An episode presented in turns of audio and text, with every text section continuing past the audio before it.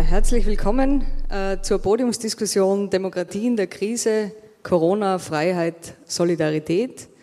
Mein Name ist Laura Hayek, ich bin die stellvertretende Leiterin des Instituts für Politikwissenschaft und wir freuen uns sehr, äh, gemeinsam mit dem Renner-Institut zur ersten echten Podiumsdiskussion wieder äh, einladen zu können. Ich freue mich, dass trotz äh, Hitze und Fußball und Corona-Auflagen es doch einige hierher geschafft haben und auch die, die im Livestream zuschauen, ein herzliches Willkommen. Ich muss, bevor wir beginnen, äh, einige lästige Corona-Ansagen noch machen. Die hier Anwesenden sind, so wie es ausschaut, eh damit vertraut. Äh, Sie müssen leider die FFP2-Maske während der ganzen Veranstaltung anhaben. Ich kann Ihnen aber versprechen, auch im, im Lichte dessen, dass wir versuchen werden, die Veranstaltung nicht ewig in die Länge zu ziehen. Also es sollte erträglich sein. Und äh, diese Zettel, die auf Ihren Stühlen liegen, die müssen Sie ausfüllen. Das ist quasi das Uni-Äquivalent zur Gastro-Registrierung und dann bitte beim Ausgang abgeben. Die werden für 21 Tage aufbewahrt und dann vernichtet. Demokratie in der Krise, was hat Corona mit, mit unserer Demokratie und mit unserer Gesellschaft gemacht? Wie haben Politik und Gesellschaft auf die Krise reagiert und, und was wird es für unsere Demokratie für nachhaltige Folgen haben? Dazu sind drei Gäste hier, die auf dem Podium das heute diskutieren werden. Ähm, das ist Klaus Oberhauser, der Leiter des Instituts für fachdidaktische und bildungswissenschaftliche Forschung und Entwicklung an der Pädagogischen Hochschule Tirol und beschäftigt sich in seiner Forschung äh, sehr intensiv mit dem Thema Verschwörungstheorien. Dann Andreas Maurer, Professor bei unserem Institut für Politikwissenschaft und Inhaber des Jean Monnet Chair. Er beschäftigt sich mit europäischer Politik. Und Anne Siegelsleitner, Professorin für praktische Philosophie am Institut für Philosophie der Universität Innsbruck und äh, Expertin für Rechtsphilosophie und politische Philosophie. Und hier möchte ich gleich beginnen, Anne Siegesleitner. Es haben sich weltweit zu Beginn dieser Pandemie Regierungen als die starken Männer und äh, auch ein paar starke Frauen inszeniert. Also es, es hat Inszenierungen von Regierungen und Regierungschefs gegeben, die eigentlich nicht wirklich äh, der eigentlichen demokratischen Präsentation äh, entsprechen. Wie bewerten Sie jetzt im Rückblick nach anderthalb Jahren Pandemie die Rolle des Staates, die Rolle der Regierungen in diesem letzten Jahr?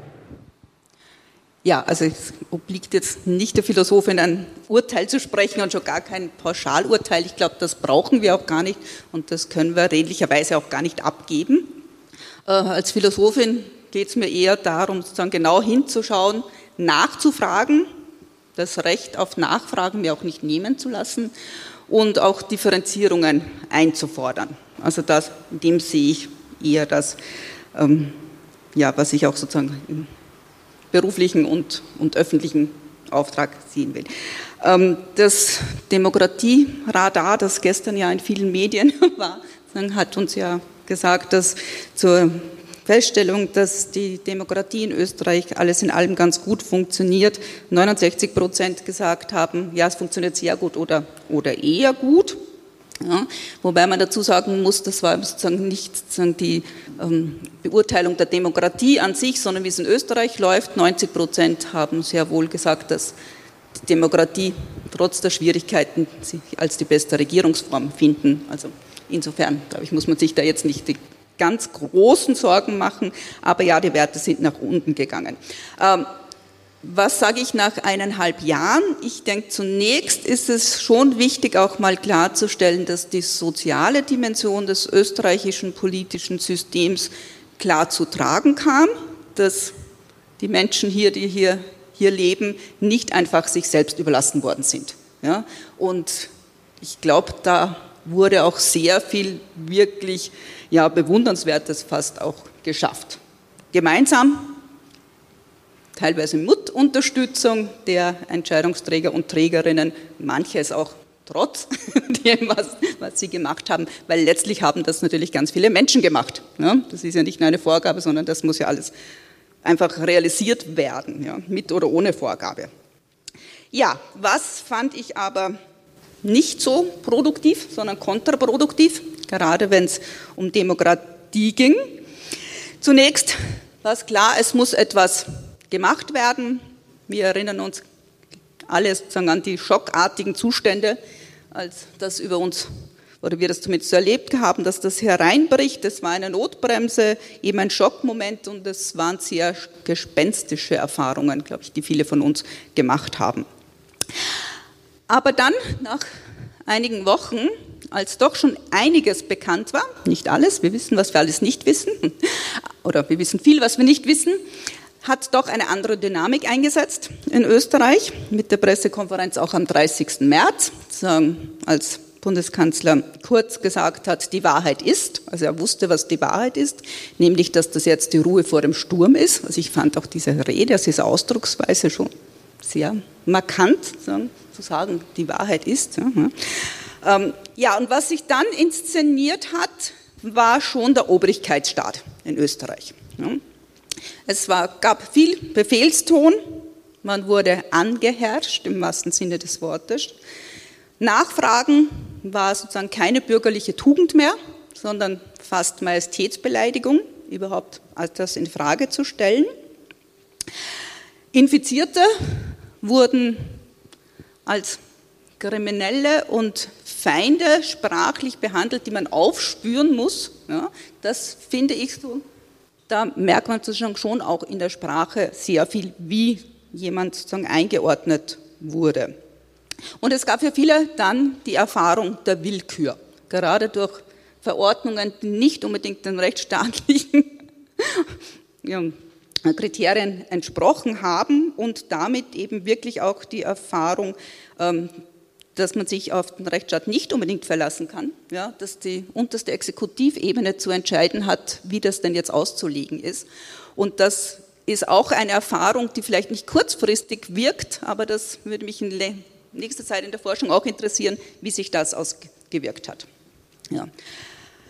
Ähm, die soziale Kontrolle hat auch sehr stark eingesetzt. Also wer weicht ab, wer geht mit und ja, eben, man hatte mich zu machen und keine Fragen zu stellen. Und das ist eine Erfahrung, wo ich sehr früh überlegt habe, wenn ich jetzt in der Schule wäre und erklären müsste, wie denn das damals mit dem Nationalsozialismus alles so in diese Schiene kommen konnte, ja, würde ich sagen, die Dynamik verstehe ich jetzt besser.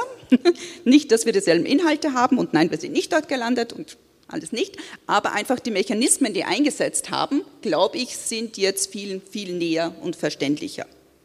Und dann die Erfahrung, auf wen wurde denn geachtet? Und das finde ich demokratiepolitisch auch ganz, ganz wichtig. Es ging ganz viel um Homeoffice, um die, die jetzt anscheinend so viel Zeit haben, diese Entschleunigung, die viele erfahren haben, die haben das erfahren, das sei unbenommen. Ja. Aber es gab eben auch sehr viele, die waren nicht im Homeoffice, die haben eben geschaut, dass das Werk am Laufen bleibt. Und über die wurde sehr wenig gesprochen, außer am Anfang diese Rede von den Helden und Heldinnen des Alltags, die aber wenig Wertschätzung erfahren haben in den üblichen Währungen sozusagen der Wertschätzung, sprich vor allem auch das Finanzielle. Und so ein 500 Euro Wiedergutmachen oder Abgeltung jetzt denke, es ist einfach auch ein Hohn, wenn man erlebt, wie viel Geld jetzt eigentlich ausgegeben wird und dann sozusagen präsentiert zu bekommen, ja, das ist das, was wir finden, war deine Leistung wert in dem Ganzen. Und eben, ja, die, die trotzdem arbeiten mussten, für die der Rückzug ins Zuhause kein Rückzug war in eine sichere Umgebung, sondern in eine gefährliche Umgebung und die, die dadurch einfach ganz viel Zusatzbelastung erfahren haben und um die ging es relativ wenig und das ist eine Erfahrung, sagen, ja, die Erfahrung, um mich geht es nicht unbedingt. Ja? Und das macht etwas mit Menschen, wenn nicht kurzfristig, immer mittelfristig und auch langfristig. Ja? Ist es mein System oder ist es gar nicht mein System? Ja? Bin ich dabei oder bin ich eigentlich gar nicht dabei?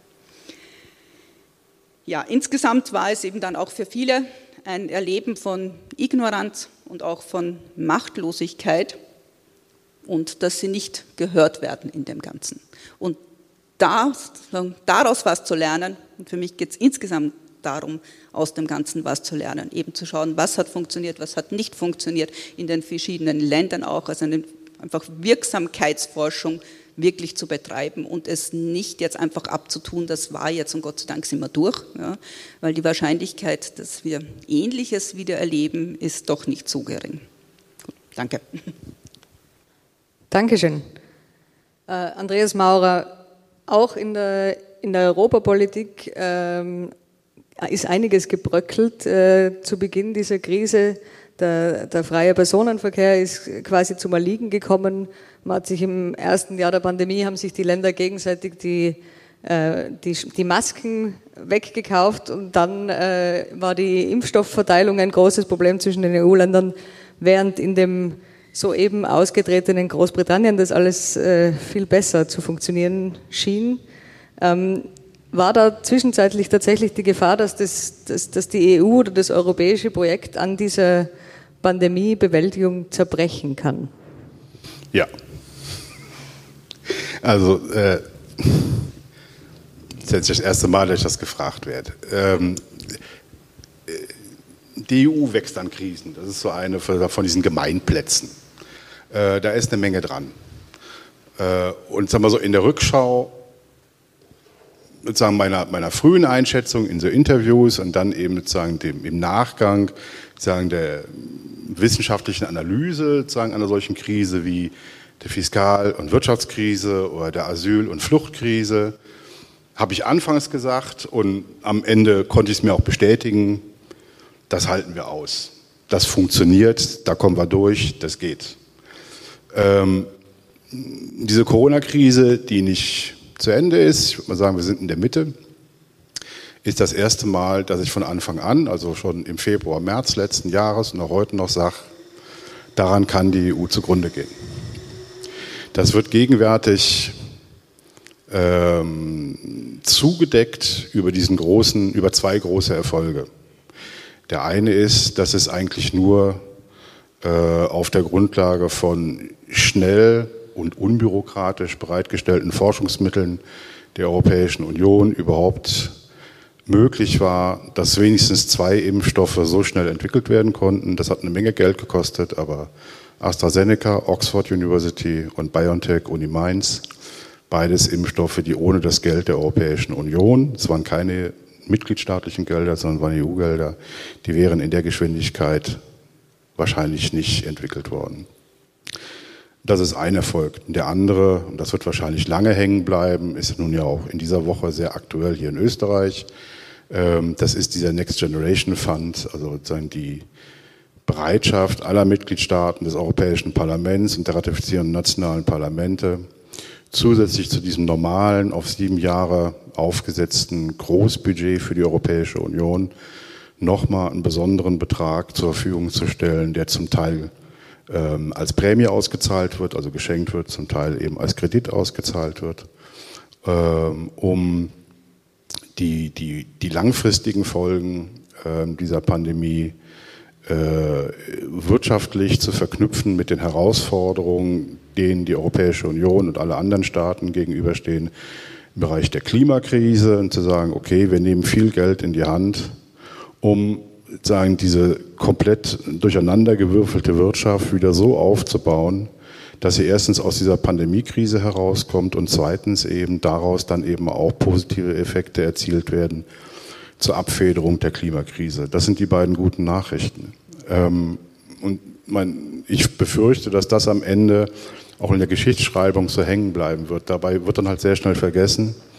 Und deswegen meine ich halt, dass wir hier mit, es mit einer Krise zu tun haben, die zeigt, dass diese EU tatsächlich erstmal immer noch nur ein Projekt ist und jederzeit den Bach runtergehen kann. Ich hätte nicht gedacht, ähm, dass Mitgliedstaaten jeder Couleur und jeder Buddy und jeder Macher und jeder Basta-Kanzler, vollkommen egal, da, sind sich, da schenken sich Orban und Frau Merkel überhaupt nichts, ähm, in der Lage sind, in so einer Krise alles über den Haufen zu schmeißen, die Personenfreizügigkeit aufzukündigen mit komplett einseitigen Maßnahmen. Es gibt eine, eine Grenzkontrollmaßnahme, die unter Mitgliedstaaten verabredet wurde. Das war die zwischen Luxemburg und den Anrainern. Luxemburg, Belgien, Luxemburg, Deutschland, Luxemburg, Frankreich. Das war zwischen den Vieren verhandelt. Sagen, Leute, kommt, wir müssen aufpassen, wir machen mal zu. Ja. Alles andere war einseitig, ohne Absprache, ohne Anmeldung. Die, die Anmeldungen, die im Schengener Grenzkodex eingereicht wurden, kamen Wochen später an mit falschen Begründungen, zum Teil mit Terrorismusgefahr und ich weiß nicht was alles. Also das ging drunter und drüber. Die Europäische Kommission hat darauf nicht reagiert. Sie hätte reagieren können. Sie hat die Instrumente in der Hand, die Mitgliedstaaten eben darauf hinzuweisen, zu ermahnen und dann eben auch mit Vertragsverletzungsverfahren zu drohen, sie durchzuziehen, wenn Mitgliedstaaten den Schengener Grenzkodex verletzen. Sie hat es zu keinem einzigen Zeitpunkt gemacht. Sie macht es bis heute nicht. Und die Verlängerungen der Grenzkodex oder der, der, der Grenzkontrollen werden heute immer noch mit sehr fadenscheinigen Begründungen dargelegt. Die letzte Deutsche auch wieder. Ja, geht auch um Bekämpfung des Terrorismus. Okay, ja. ähm, das hätte ich nicht gedacht, dass das geht. Und ich hätte nicht gedacht, dass es in den 2020er Jahren möglich ist, sozusagen den anderen Standard an EU-Integration, den ich in meinen Vorlesungen gar nicht mehr behandle, weil ich sage, ja, der ist geschenkt. Ja? Ähm, das ist sozusagen ein funktionierender Binnenmarkt, in dem es keine Ausfuhrkontrollen in die Mitgliedstaaten hineingibt. Dass Frankreich und Deutschland allen Ernstes Ausfuhrkontrollen oder Ausfuhren von medizinischen Gütern in Richtung anderer EU-Mitgliedstaaten verbieten nach Italien im Wesentlichen. Das hätte ich nicht gedacht, dass das geht. Und ich hätte nicht gedacht, dass das straffrei bleibt. Das hat was mit der Schwäche der Kommission zu tun. Es hat was damit zu tun, dass diese Europäische Kommission oder die Kommissionspräsidentin äh, sich nur auf eine extrem dünne Mehrheit verlassen kann. Sie ist Kommissionspräsidentin von Orbans und Macrons Gnaden, das darf man nicht vergessen. Das ist ja, glaube ich, sehr bewusst. Das erklärt auch, warum sie eben so zögerlich ist. Das hätte ich nicht für möglich gehalten. Ich gehe mal davon aus, dass wir trotz dieser Fonds und alles das, was wir mittlerweile an langfristigen Maßnahmen haben, sollte es zu vierter, fünfter, sechster Welle kommen und irgendeine dieser Wellen sich eben auch wieder so drastisch darstellen, dass keiner der Impfstoffe wirkt und so weiter, ähm, dass wir nichts daraus gelernt haben. Die gemeinsame Beschaffung von medizinischen Hilfsgütern äh, ist ein Angebot, was die Kommission gemacht hat. Es wird nicht genutzt. Ne, also diese, es haben fast alle Staaten an diesen Ausschreibungen teilgenommen oder haben sich hinter die Ausschreibungen gesetzt. Ähm, es hat Monate gedauert und mehrere Mahnungen von mir sozusagen als gefaktem Bürger, also mit anderem Namen. Ich habe dann immer nachgefragt bei der Kommission, was ist denn da rausgekommen? Also ihr betont doch immer so die Transparenz. Ja? Ähm, wie viele Hilfsgüter sind denn da jetzt gekauft worden? Ja, Bulgarien. Bulgarien hat ein paar Beatmungsgeräte darüber gekauft. That's it. Ja. Warum hat das nicht funktioniert? Weil die Starken und Schönen und Tollen, die Deutschen ganz vorneweg, aber eben nicht nur die, trotz dieser gemeinsamen Maßnahmen in China an allen vorbei, zum Teil mit Bargeldkoffern das Zeug gekauft haben und genau darauf geguckt, wo haben wir denn so unsere Standorte in Shenzhen, Fusan und so weiter, in denen BMW, Volkswagen und so weiter sitzen. Ja, zum Teil mit dem Geldkoffer. Also, äh, hier hast du ein bisschen was und dafür bekommen wir das, das und das. Und dann kann die EU noch so viele gemeinsame Aufträge und, und, und, und sowas lancieren. Wenn es von Mitgliedstaaten gleichzeitig untergraben wird, hilft es ja nichts. Und ich befürchte, dass sich daran nichts ändern wird. Das hat was, und dann komme ich zum Schluss auch erstmal, mit zweierlei Dingen zu tun. Das eine ist natürlich, dass die EU in diesen Fragen nicht instrumentiert ist. Also Gesundheitspolitik ist kein Politikfeld der Europäischen Union. Ähm, und dank der vielen Subsidiaritätsritter von Stoiber angefangen bis runter zu Herrn Kurz und Herrn Platter von mir aus hier in Tirol, die alle immer nur auf das Prinzip der Subsidiarität gucken, ähm, sehe ich auch gegenwärtig überhaupt keine Chance, davon wegzukommen und sozusagen einen Impuls zu formulieren, der dazu führt, dass diese rein koordinierenden Zuständigkeiten, die die EU in der Gesundheitspolitik hat, aufgepeppt werden in Richtung einer echten Binnenmarktkompetenz. Solange wie die EU diese Zuständigkeiten nicht hat, kann sie tatsächlich wirklich nicht mehr machen, als die Mitgliedstaaten zu ermahnen, aufzufordern, sich etwas zu wünschen. Ja? Sie, sie hat keine Durchgriffsrechte, die vergleichbar wären mit den Durchgriffsrechten im freien Warenverkehr. Also die sind schlicht und einfach nicht da. Ähm, und das Zweite ist, ähm, was Sie eben schon angesprochen haben, was mich selbst sehr überrascht hat, ist, dass Mitgliedstaaten und auch Bevölkerung, Bürger und Bürgerinnenschaften sich so schnell auf dieses nationale, zum Teil auch jetzt hier im Verhältnis Tirol-Südtirol, äh, sowas Tribales einlassen und das mitmachen. Ja, also es dann diese Konflikte gab, ja, soll man in Südtirol öffnen oder nicht und testen oder nicht, dass sich dann sozusagen jemand in Tirol bemüßigt sieht, sozusagen Südtirol gegenüber Ita Restitalien zu verteidigen. Alles, als Deutsch-Belgier verstehe ich das nicht so gut. Ja. Ähm, daher, also ich glaube nicht, erstens nicht, dass diese Krise vorbei ist, das wird sich noch lange hinziehen. Es gibt viele Profiteure, nicht nur in der Wirtschaft dabei, sondern auch in der Politik. Das sind diejenigen, die Politik vor allem machen, äh, um diesem Ziel näher zu kommen, Disruption zu betreiben oder Systeme sozusagen zu zerschlagen, ohne genau zu wissen, was danach eigentlich kommt, aber im Prinzip auf so einen Führerkult hoffen. Salvini, wer auch immer. Ja. Orban. Ja die genau das zum Ziel haben. Und es gibt keine, keine Institution, kein Instrument, was gegenwärtig in der Lage wäre, das in geordnete Bahnen zu führen. Potenziell wäre das in der EU das Europäische Parlament. Das Europäische Parlament ist aber leider seit den letzten Wahlen so fragmentiert, ähm, dass die vermeintlich proeuropäischen Fraktionen ähm, nicht zu einer gemeinsamen Position in solchen Fragen kommen sehen Sie sozusagen daran, wie lange es dauert, bis im Europäischen Parlament endlich mal durchgesetzt wird, dass äh, die Fidesz-Partei aus einer Fraktion ausgeschlossen wird. Ähm, das liegt an inneren Zerwürfnissen innerhalb dieser, dieser Parteifamilien. Äh, und diese Krise äh, man legt das erstmal nur offen. Ja, das ist so mal so eine gemeinsame Idee von, wo wollen wir eigentlich hin, warum sind wir eigentlich eine europäische Partei, warum sitzen wir überhaupt in einer Fraktion zusammen und was für eine EU wollen wir eigentlich. Ähm, da gibt es sehr, sehr unterschiedliche und sehr, sehr divergierende Ideen, ja, die gegenwärtig nicht zusammengeführt werden. Und ich glaube auch nicht, dass sie zusammengeführt werden können über diese jetzt begonnene Europäische Zukunftskonferenz weil diese kein Ziel hat. Man müsste ein Ziel vorgeben, damit man sie ernst nimmt. Aber okay. Danke. Äh, Klaus Oberhauser, angesichts dieser tatsächlichen oder scheinbaren Hilflosigkeit der, der, staatlichen und der internationalen Akteure hat sich eine Vielzahl an, an Mythen und an pseudowissenschaftlichen Erkenntnissen unter Anführungszeichen äh, ergeben. Und jetzt kennen wir Verschwörungstheorien doch schon seit einiger Zeit, von der Mondlandung bis 9-11. Aber dass sich etwas in, in dieser Intensität und in dieser Radikalität und weltweit verbreitet, das ist dann doch äh, ganz was Neues. Warum war das so oder ist es so? Man kann ganz wunderbar zwei Argumente aufgreifen, die wir schon gehört haben. Das, das eine ist, die EU wächst mit den Krisen. Verschwörungstheorien oder Verschwörungsmythen, wie auch immer, wie man sie nennen will, wachsen genauso mit den Krisen mit.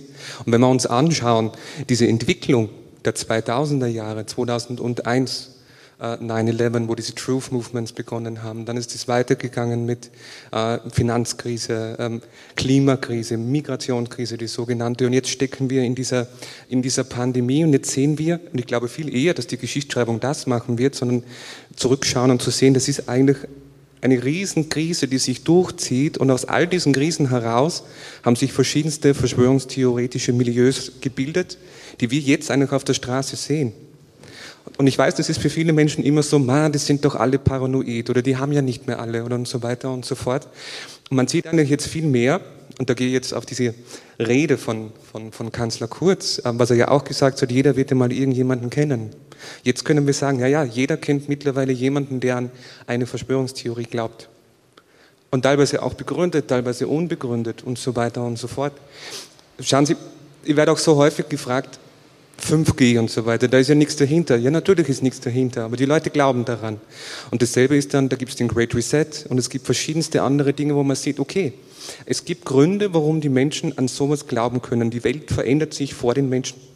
Und, das ist wiederum dieser Punkt von der Frau äh, Siegsleitner, diese Machtlosigkeit, die wir jetzt erlebt haben, die wir alle erlebt, dieses Eingesperrtsein, dieses nicht mehr kommunizieren können, dieses nicht wissen, wie es weitergeht, das bedingt immer verschwörungstheoretisches Denken und verschwörungstheoretisches Handeln und verschwörungstheoretische Rhetorik insofern, als Verschwörungstheorien eben schon eine Lösung haben. Die mag nicht plausibel sein, aber es ist eine. Und es ist genauso auch ein Motiv von Verschwörungstheorien, dass wir zumindest irgendeinen Sündenbock haben, dass wir zumindest irgendeine kleine Lösung haben. Was ich schon sagen muss ist, und das hat uns alle etwas erstaunt in dieser Verschwörungstheorie-Forschung, ist dieser Aufstieg der Verschwörungstheorie QAnon. Äh, weil es doch eine ist, die vollkommen absurd ist über den satanischen Kult und, und den Kindergeschichten, den Stoff, den man denen zieht und so weiter und so fort, gekommen aus dem Internet als, als säkuläre Pseudoreligion und so weiter und so fort. Und auf einmal steigt es ab dem März an und an und an und an. Bis wir jetzt sehen, okay, es, ist, es bleibt ein Internetphänomen. So stark ist es gar nicht auf den Straßen, aber es ist da.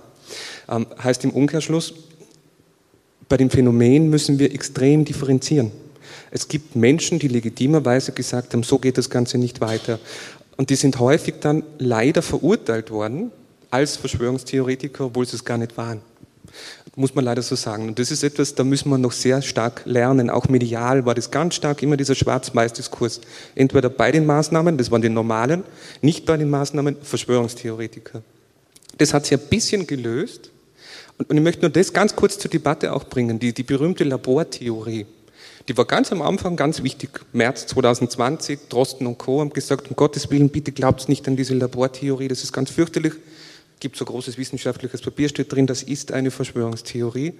Trump und Co. sagen genau das Gegenteil. Alle haben gemeint, um Gottes Willen, das ist vollkommen unplausibel. Was sagen denn die da? Kapitolsturz und so weiter, alles sehr stark mit QAnon im Zusammenhang. Großer politischer Wechsel in den USA. Biden sagt ganz das Gleiche, wir müssen uns das anschauen. Ist es nicht vielleicht doch eine Theorie und keine Verschwörungstheorie? Und es ist ein Hin und Her und das ist ein Phänomen, das schwankt zum Beispiel die ganze Zeit. Haben wir es jetzt mit der Verschwörungstheorie zu tun? Ist es eine plausible Theorie? Was sagt denn die WHO? Und das sind also Phänomene, die hängen mit dieser heutigen Zeit sehr stark zusammen. Was wir aber sagen müssen ist, und das haben wir alle gesehen, es gibt zwei große Botschaften. Die, die erste ist, ähm, Verschwörungstheorien gehören zum Menschsein in Krisen dazu. Bedeutet, an sich ist es ein normales Phänomen. Die Menschen reagieren auch historisch gesehen großteils mit Verschwörungstheorien. Das ist aber nur die tröstliche Botschaft. Die andere Botschaft ist eben die, dass wir eben durch diese Krisen von 2001 und auch durch den, vor allem den Migrationsdiskurs sehen, und das ist genau das, was wir so wahrnehmen, das ist dieses Aufsteigen dieser rechtspopulistischen Ideologie, die, die eben sehr stark auch mit diesem Aufstieg und da möchte ich meinen guten Kollegen Eirikur Bergmann, der selber Politikwissenschaftler, zitieren, der dem gesagt, wir leben in einer Zeit des Neonationalismus oder nativistischen Populismus. Was bedeutet? Es geht sehr stark zurück auf diese Form der, der Nation und der hat das ganz wunderbar zeigen können und diese Verschwörungstheorien, was wir als rechts wahrnehmen, das sind auch rechte Ideologien, die sich jetzt gebildet haben. Aber das bedeutet aber nicht, dass zum Beispiel alle diese Leute, die auf die Straße gehen, natürlich rechter Gesinnung sind. Das wäre wieder ganz falsch und völlig undifferenziert. Aber genau da muss man genau hinschauen, dieser Aufstieg. Und das schließt direkt an den Herrn Maurer auch an, dieser Aufstieg des Nationalismus, der eben durch Populismus und Verschwörungstheorien sehr stark einfach ideologisch da ist. Und das ist etwas, wo wir noch keine richtige Lösung gefunden haben. Und das ist durchaus ein Angriff gegen eine eine Demokratie. Und das ist auch das, was wir ähm, in Berlin gesehen haben und was wir auch in Wien gesehen haben. Und das ist das, das von einem, der jetzt gerade gewählt worden ist, in einer bestimmten Partei, also in einer Rede gesagt hat, ähm, das ist der Kampf ähm, Aluhütte gegen Stahlhelme. Und das ist praktisch von ihm rhetorisch genauso auf den Punkt gebracht worden und das sehen wir jetzt. Dankeschön. Wir haben in dieser ersten Runde jetzt einmal versucht, im Rückblick zu schauen, was, äh, wie wir die, die letzten anderthalb Jahre einordnen können. Ich würde gerne in der zweiten Runde ein bisschen in die, in die Glaskugel äh, schauen und, und schauen, was bedeutet das jetzt, äh, wo, wo sehen wir irgendwie einen, einen negativen Outlook und wo äh, kann es vielleicht doch positive Effekte aus der Krise geben. Ähm, Andreas Maurer, du hast vorher schon einiges dazu angesprochen. Ähm, wie, wie kann die EU aus dieser Krise herauskommen und auch wenn deine Befunde vorher eher pessimistisch war, gibt es vielleicht einen Weg, wie, äh, wie, wie diese Krisenbewältigung sogar Solid europäische Solidarität stärken könnte? Ja, ob sie so, Solidarität, da komme ich ganz am Schluss zu, weil man, die kann ich nicht produzieren, ich kann die nicht, ich kann die nicht erzeugen. Ähm, ich kann sie anmahnen. Das setzt voraus, dass ein Land, was einmal besonders stark durchgeschüttelt wird, ähm, darum auch bittet. Das hat Italien zum Beispiel nicht gemacht. Also die italienische Regierung hätte alle Möglichkeiten gehabt, zu Beginn dieser Krise, also als das um Bergamo herum heiß wurde, schlimm, ähm, die Solidaritätsklausel des EU-Vertrags zu triggern, was Frankreich nach den Terroranschlägen gemacht hat. Ich habe bis heute nicht verstanden, warum sie es nicht gemacht haben. Ähm, das hätte nichts gekostet. Es hätte, man, es hätte auf jeden Fall dazu geführt, dass solche, solche Unreaktionen wie die von Frankreich und Deutschland sagen, und privaten Unternehmen zu verbieten, Hilfsgüter nach Italien zu schicken, sofort identifiziert worden wären und noch hätten auch angeprangert werden müssen, weil sagen von Italien etwas abgefragt worden wäre. Deswegen mit der Solidarität, das ist ein Effekt, den kann ich anmahnen, aber ich kann den nicht politisch, strategisch irgendwie, ich kann den nicht erzeugen. Das ist, halt ein Produkt. Die EU hat eine Chance, nicht alleine, sondern zusammen mit anderen vergleichbaren Regionalorganisationen, ich weiß, in Österreich ist es nicht gern gehört, aber zum Beispiel eben den Mercosur, der ASEAN, eben dafür zu sorgen, dass die Gelder, die man halt jetzt in die Hand genommen hat, und es gibt jetzt viel Geld, und vor dem Hintergrund, dass es zwar zu großen wirtschaftlichen Unbrüchen gekommen ist, aber nicht zu dem großen wirtschaftlichen Niedergang, den viele befürchtet haben. Es gibt Gewinner und Verlierer. Wir gucken immer sehr schnell auf die Verlierer und die Gewinner werden dann sehr schnell identifiziert, so als Amazon, Google und so weiter. Ja, die Gewinner sind aber eben auch, ich sag mal, Fahrradhändler und Händlerinnen äh, Fahrradwerkstätten. So, das sind die großen Gewinner dieser Corona-Krise. Ja, die können sich vor Aufträgen nicht mehr retten. Holz. Ja, wer Holz verarbeitet, ist ein Corona-Gewinner. Ja. Das ist ja alles gar nicht so schlecht, wenn man das in richtige Bahnen lenkt und sagt, wir haben eben unabhängig von dieser Corona-Krise, wenn die Laborthese nicht zutrifft, sondern eher die Fledermaus-These, dann hat die Corona-Krise was mit der Klimakrise zu tun weil die Fledermaus eben guckt, wo kann sie denn noch fliegen und fressen und dank der Klimakrise ist er halt näher an der Stadt dran. Kann das Geld in die Hand nehmen und nutzen, um eben in der Folge auch die sehr viel langwierigere und ich sag mal viele Einzelstaaten auch unmittelbar bedrohendere Klimakrise der auch der entgegenzutreten, gemeinsam. Ja, glaubt man, das hat was mit Geld zu tun das hat mit politischen Willen und mit politischer Einsicht zu tun. Mein Eindruck ist doch, dass in der Europäischen Union diese Einsicht mittlerweile geteilt wird. Klimakrise ist menschengemacht und kann von Menschen zwar nicht zurückgedreht werden, aber sie kann eingehegt werden. Das ist in den USA mittlerweile der Fall, ist, dürfte auch nicht mehr zur Debatte stehen bei den Partnern in Russland, bei den meisten in Lateinamerika, in Afrika, in Asien steht das nicht mehr zur Debatte. Das ist eine gemeinsame Anstrengung, die nötig ist und zu der man alle Mittel in der Hand hat, das zu machen. Wenn man das positiv dreht, ja, diese Investi die, die Investitionen, die jetzt bereitstehen, können für sowas genutzt werden. Ich hoffe nicht, dass sie nur dafür genutzt werden, die nationalen Schuldenberge, die man angehäuft hat, eben einfach abzustottern der Verdacht ist ja in manchen Ländern durchaus da, dass gar nicht wirklich neu investiert wird, sondern vorhandene sagen, Schulden, die man gemacht hat in der Corona-Krise für Restaurants, Hotels und so weiter, eben mit einem grünen Stempel halt einfach abfinanziert werden. Das darf nicht passieren. Das setzt voraus, dass man sozusagen auf der Brüsseler Ebene, das schließt den Europäischen Gerichtshof ein, das Parlament, die Kommission, die mittelstaatlichen Regierungen starke Institutionen hat, die auch an sich selbst glauben. Und das ist, glaube ich, ein entscheidender Punkt.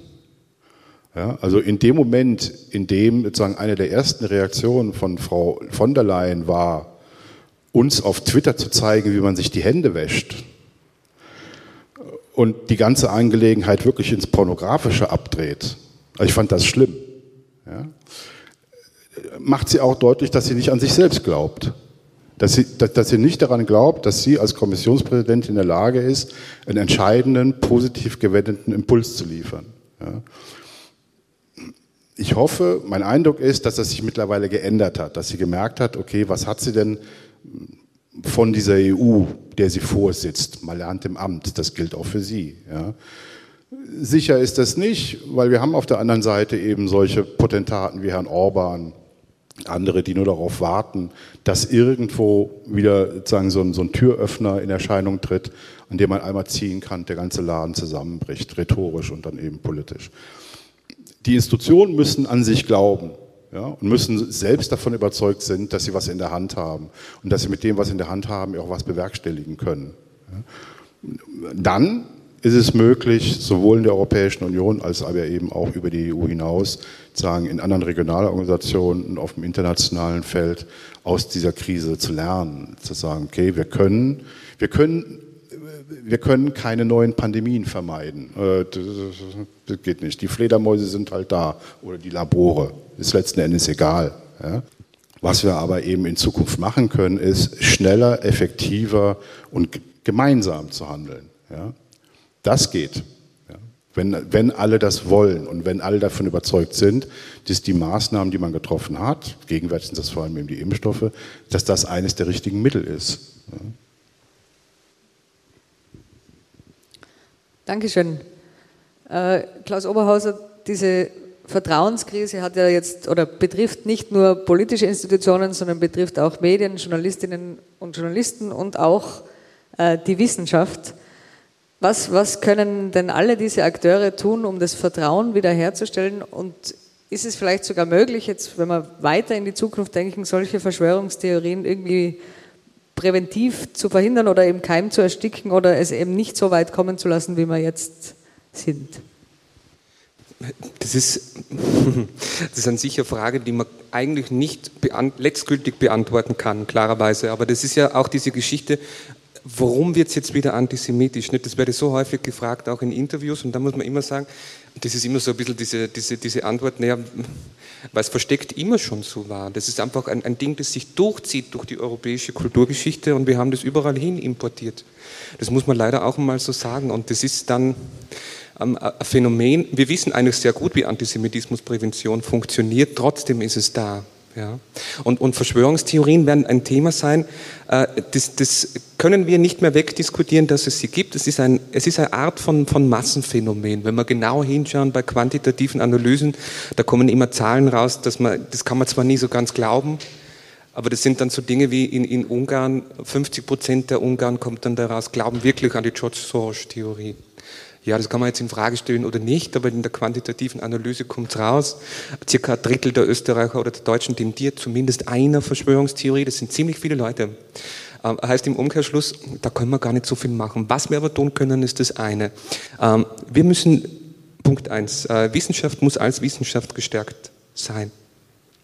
Es kann nicht sein, dass das so war, dass man sich dann öffentlich zerfleischt, auch über Twitter. Das hat es immer und immer wieder gegeben. Ich meine, der Virologe, der zum Star geworden ist und dann zerfleischen die sich öffentlich und die Leute wissen nicht mehr, was sie glauben sollen. Das ist ein Problem. Ähm, zweitens ist aber, Wissenschaft muss zeigen, wie sie zu Fakten kommt. Das ist ganz ein wichtiger Punkt, weil man kann es nicht so hinstellen und sagen, das ist so, sondern man muss diesen Weg erklären.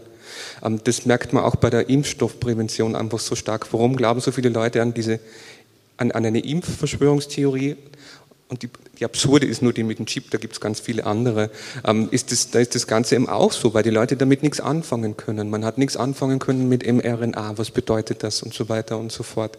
Und das dauert. Das ist alles sehr viel Aufklärung, das ist sehr viel Lernen, wie funktioniert Wissenschaftskommunikation. Wir haben jetzt in Österreich zum Beispiel einen, einen Martin Moder, der das ganz wunderbar macht, aber das hat auch gedauert, bis der mal aufgetreten ist und jetzt funktioniert das meiner Ansicht nach ja sehr gut. Also das sind diese Dinge. Äh, medial schwierig, nicht? weil medial ist das Ganze so, äh, Medien haben sehr viel daraus lernen können und eben dieses Schwarz-Weiß-Sehen, das sehr stark gezeigt wurde, ähm, das ist etwas, was eigentlich nicht mehr geht. Man muss Dinge auch in, in, in ich sag's anders, ähm, Der Sensationalismus darf nicht über den Fakten stehen. Das lernt man vielleicht aus der, aus der Pandemie sehr stark. Umso sensationeller etwas wird, umso eher tendiert es dann wieder zu einer Verschwörungstheorie. Und das ist ein großes Problem. Ähm, soziale Medien, was mit das größte Problem ist, weil wir wissen sehr gut aus psychologischer Forschung, ähm, durch soziale Medien geht alles viel schneller, Verschwörungstheorien, Fake News werden verbreitet, es ist in der Welt, wir kriegen es nicht mehr weg. Ist die Antwort jetzt wirklich, dass wir alles sperren? Kann es nicht sein. Ja, das wäre völliger undemokratischer Akt. Ähm, dass man Donald Trump gesperrt hat, war auch eine riesengroße Debatte, kann man für und wider sein. Äh, aber dass man über soziale Medien nicht zu Gewalt aufrufen darf, sollte auch jedem klar sein.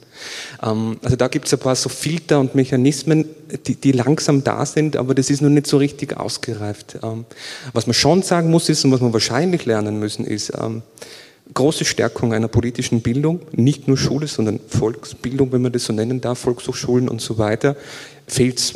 Ja? Also wenn man gerade dieses, dieser Verlust von Vertrauen, äh, unter anderem auch in EU und so weiter, liegt ja auch daran, dass die Leute gar nicht wissen, wie die EU funktioniert. Aber vielleicht wissen das, das ist auch gar nicht so einfach, was warum wieder ein anderes Thema ist. Aber das ist ganz häufig, wenn man, wenn man Leute interviewt in Verschwörungstheorien, warum ist denn die EU an einem schuld? Äh, und man versucht es zu hinterfragen, da kommt nichts. Sondern die EU ist einfach dann nur der große Gegner. Oder das große andere irgendwo da oben, das gegen mich ist. Und, das, und, und viel mehr kann man dazu nicht sagen. Ähm, gesellschaftliche Bildung muss wesentlich stärker verankert sein. Dieses interdisziplinäre Zusammendenken, eh wie wir es heute machen, Philosophie, Politik, in dem Fall Geschichte und politische Bildung. Da gehört noch Geografie dazu und, und ganz viel Umweltbildung und Bildung für nachhaltige Entwicklung wesentlich stärker. Da kommt man ein Stückchen weiter, dass man Dinge verstehen kann. Medienbildung ist eben auch eine, die, die da fehlt es meiner Ansicht nach noch sehr, sehr weit. Da müsste man sehr viel mehr investieren, ähm, dass man eben auch versteht im Sinne einer kritischen Quellenkritik. Was bedeutet denn das, wenn mir jemand eine Nachricht schickt? Wie gehe ich mit ihm um? Äh, schicke ich sie sofort weiter? Mache mal einen Spaß draus und, und löse damit ganz schlimme Dinge aus? Also was heißt das eigentlich alles? Das ist ganz zentral und wichtig. Und dann der letzte Punkt, eigentlich der vierte, wäre dann die, die Scientific Literacy. Das ist jetzt ganz einfach, aber äh, wie versteht man und liest man zum Beispiel Statistiken? Das hätte schon vielen geholfen. Äh, und, und das ist ein wirkliches äh, Problem.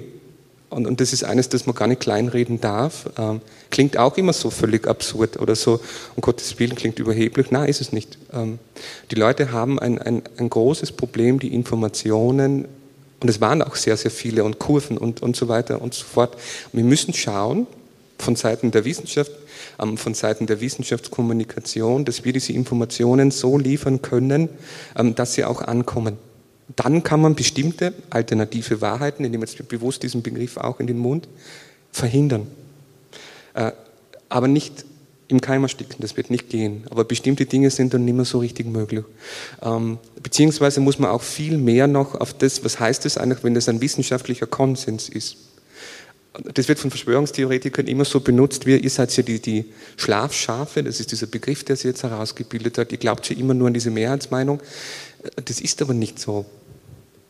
Gerade ein, ein, ein Forschungsstand in der Virologie, das hat einen bestimmten Sinn und einen bestimmten Grund und da sind viele Jahre dahinter. Und, und das ist nicht immer nur eine politische Agenda, die betrieben wird, sondern es hat ja auch einen Sinn, dass wir so stehen in der Forschung. Und, und dass es dann deviante Ansichten gibt, ist ganz normal, gehört zur Wissenschaft dazu, darf man niemals verbieten führt eben dann genau zu dem, was die Frau Siegesleitner ausgeführt hat. Das darf eben auch nicht sein. Nicht? Und, und das ist so ein bisschen dieses, der sensiblere Umgang mit diesem ganzen Phänomen ist vielleicht etwas, wo die Medien damit herausgehen. Ähm, aber sie machen es meiner Ansicht nach auch schon viel besser. Die, die katastrophalen äh, Bilder mit, mit, äh, mit Leichen und so weiter und so fort, die, die, die erzeugen Angst. Und sobald die Gesellschaft in Angst ist, ähm, reagiert sie meistens paranoid. Das ist nun mal leider so. Und, und paranoid wirklich im Sinne von, man fühlt sich dann auch etwas verfolgt. Äh, und so hätte man eigentlich auch in den Medien vielleicht anders damit umgehen können. Danke. Anne Siegetsleitner, zum Abschluss der Podiumsrunde und bevor wir dann ins Publikum gehen, kommen wir irgendwie zu dieser großen Frage zurück, die, die dieser, die, dieser Veranstaltung zugrunde liegt. Was können wir denn jetzt in solchen Krisen tun, um um unsere Demokratie zu wahren und wird uns, werden unsere Demokratien nachhaltig anders sein, als, als sie vorher waren? Also, ich bin jetzt nicht die Prophetin, ja. ich kann sagen, was ich sehe und alle gemeinsam beitragen, sozusagen, was wir sehen und auch uns korrigieren in dem, was wir sehen. Ich möchte vielleicht jetzt noch zu dem vom letzten gesagt, ähm, natürlich sozusagen Scientific Literacy, ich bin die Letzte, die dagegen sprechen würde und umsonst würde ich auch meine Arbeit gar nicht tun und mich in dem sehr wohlfühlen, was ich tue. Aber ich fordere auch immer mehr Selbstkritik ein, ja, auch, auch von der Wissenschaft und, und dann eben zu sagen, die Leute können jetzt keine Graphen lesen oder so, muss ich sagen, ah, das Papier, das dem zugrunde lag, dass wir von den 100.000 Toten gesprochen haben, ja, da frage ich mich, wer kann keine damit nicht umgehen. Und da, also die Selbstkritik denke ich jetzt nicht, dass wir Wissenschaftlerinnen ähm, das nicht selbst verstehen, was wir tun oder das natürlich oft sehr schwierig zu vermitteln ist, sondern auch, wie leicht wir uns doch auch, und ich sage absichtlich auch wir, weil ich denke, ich bin da nicht ganz ausgenommen auch, politisch einfach instrumentalisieren lassen. Ja, also es ist auch immer Selbstkritik zu sehen, wofür hat man sich hergegeben, ja, weil man endlich wichtig ist oder so. Ja. Also, das muss man einfach auch dazu sagen. Ja. Gut, aber wo sehe ich sozusagen, äh, wie geht es demokratiemäßig weiter, vor allem auch in Österreich? Ich habe die letzten Jahre ja auch, also eineinhalb Jahre sind sie schon fast jetzt, äh, überlegt, wie wird meine nächste Vorlesung in politischer Philosophie aussehen? Weil Sie am Anfang gesagt haben, Herr Braus, Sie haben, Sie haben gar nicht gedacht, dass man das und das noch betonen muss oder so. Ja? Also 2017 ging es mir schon so, dass ich das Liberale im Demokratieverständnis, sozusagen das Freiheit, die Freiheitsdimension, die liberale Dimension, habe ich gesagt, das in den Lehrbüchern müssen Sie feststellen, das wird gar nicht so betont, weil das so als selbstverständlich galt. Ja? Und plötzlich war das überhaupt nicht mehr selbstverständlich. Was ist jetzt die liberale, was ist die, die illiberale Demokratie? Ja? Und jetzt in den nächsten Monaten habe ich gedacht, war so vieles von dem, was ich noch damals in der letzten Vorlesung als selbstverständlich erachtet habe, kommt jetzt einen ganz anderen Kontext. Ja? Rechtsstaat, ja? das ist so selbstverständlich. Verhältnismäßigkeit, Gewaltenteilung. Ja? Ich denke mal, wow, vielleicht lachen Sie mich aus, wenn ich sage, das ist ein Grundpfeiler unserer, unseres politischen Systems. Ja? Oder überhaupt grundsätzlich Demokratie, sozusagen, äh, wer ist für wen da in einer Demokratie? Ja? Also, dass das schon nicht mehr selbstverständlich ist. Eben, dass ich sozusagen als engagierte Bürgerin, ich habe am Anfang schon gesagt, also letztes Jahr schon im ersten Lockdown, ich finde, es ist meine Pflicht als Bürgerin, als Citoyen nachzufragen und Rechtfertigungen einzufordern. Ja? Das ist nicht sozusagen eine Gewährung, was man mir Hoheit, obrigkeitshoheitlich zugestehen kann, sondern ich sehe darin sogar meine Pflicht. Ja? Und dieses Verständnis und das Recht auf Mitsprache, ja? Und dass ich als Bürgerin auch etwas zugetraut, dass mir etwas zugetraut wird ja? und eben nicht immer abgekanzelt werde. Also die Freiheitsdimension, dann der Rechtsstaat, dass das kein Luxus ist ja? und gerade auch Sicherheit auf lange Sicht gewährt. Mit dem, finde ich, ist sehr fahrlässig umgegangen worden. Und eben auch die Erfahrung, was unter Gleichheitsgrundsatz einerseits rechtlich sehr eng gesehen werden kann, aber andererseits wieder die Erfahrung, dass man als gleich wichtig gilt. Ja? Dass es nicht wieder eine Dienstklasse gibt, die eben alles zu tun hat, ja? Die gesagt bekommt, wie schlimm es ist, wenn sie mal die Maske nicht aufhat, aber gleichzeitig selbstverständlich erwartet wird, dass sie rausgehen und ihre Arbeit tun und in zum Teil sehr gefährlichen Umgebungen. Ja? Und das sind ja Erfahrungen. Und ich denke, die Verschwörungstheorien, also ich finde es sehr schlimm, dass auch gerade so antisemitische Verschwörungstheorien wieder so stark werden. Aber dahinter steht meines Erachtens zum Großteil, also nicht bei allen, ich will nie über alles sozusagen sprechen, aber eben eine Erfahrung, eine Erfahrung, dass die eigene Lebensrealität nicht gesehen wird, nicht wahrgenommen wird. Ja, eben überhaupt nicht wichtig ist, dass es selbstverständlich sozusagen unklar ist, was passiert jetzt. Das, diese Theorien sind große Erklärungstheorien, aber sie erklären nicht nur, sondern sie, also nicht sozusagen, warum was geschehen ist grundsätzlich, sondern soweit ich, ich bin keine Spezialistin, weil ich mich für das einfach, also für die Inhalte dieser Theorie nicht so interessiere, aber die, die ich kenne, erklärt ja immer mit, warum man nicht gehört wird. Weil es für irgendjemanden, der das Sagen hat, gefährlich sein könnte und der andere Interessen hat. Ja?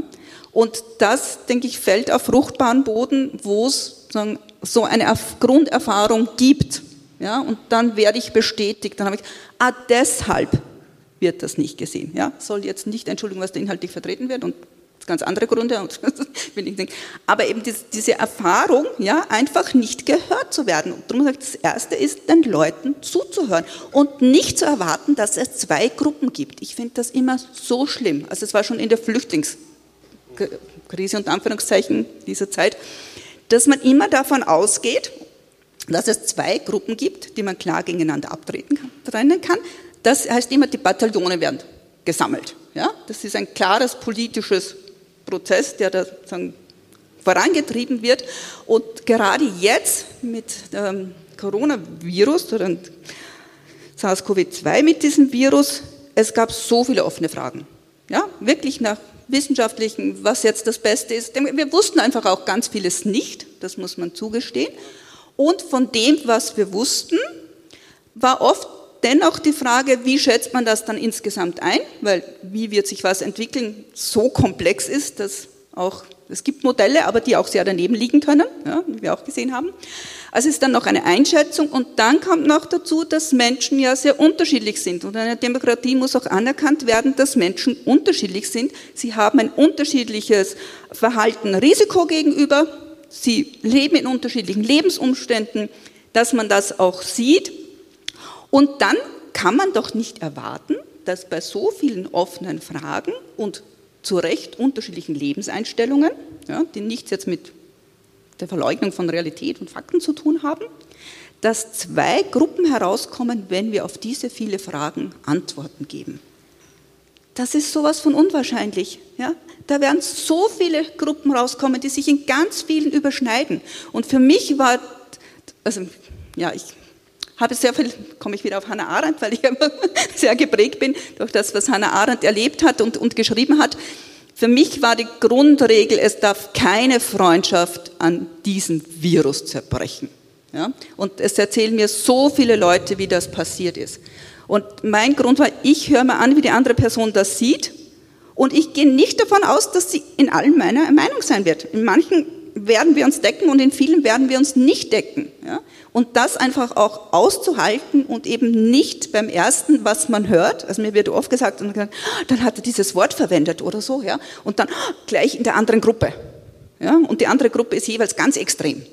Ja? Und, und das ist ein Mechanismus, den man, finde ich, gleich von Anfang einfach unterbrechen muss, indem man sagt, es gibt ganz viele gut begründete Antworten. Nicht bloße Meinungen, sondern auch gute Gründe, das eine oder das andere so zu sehen.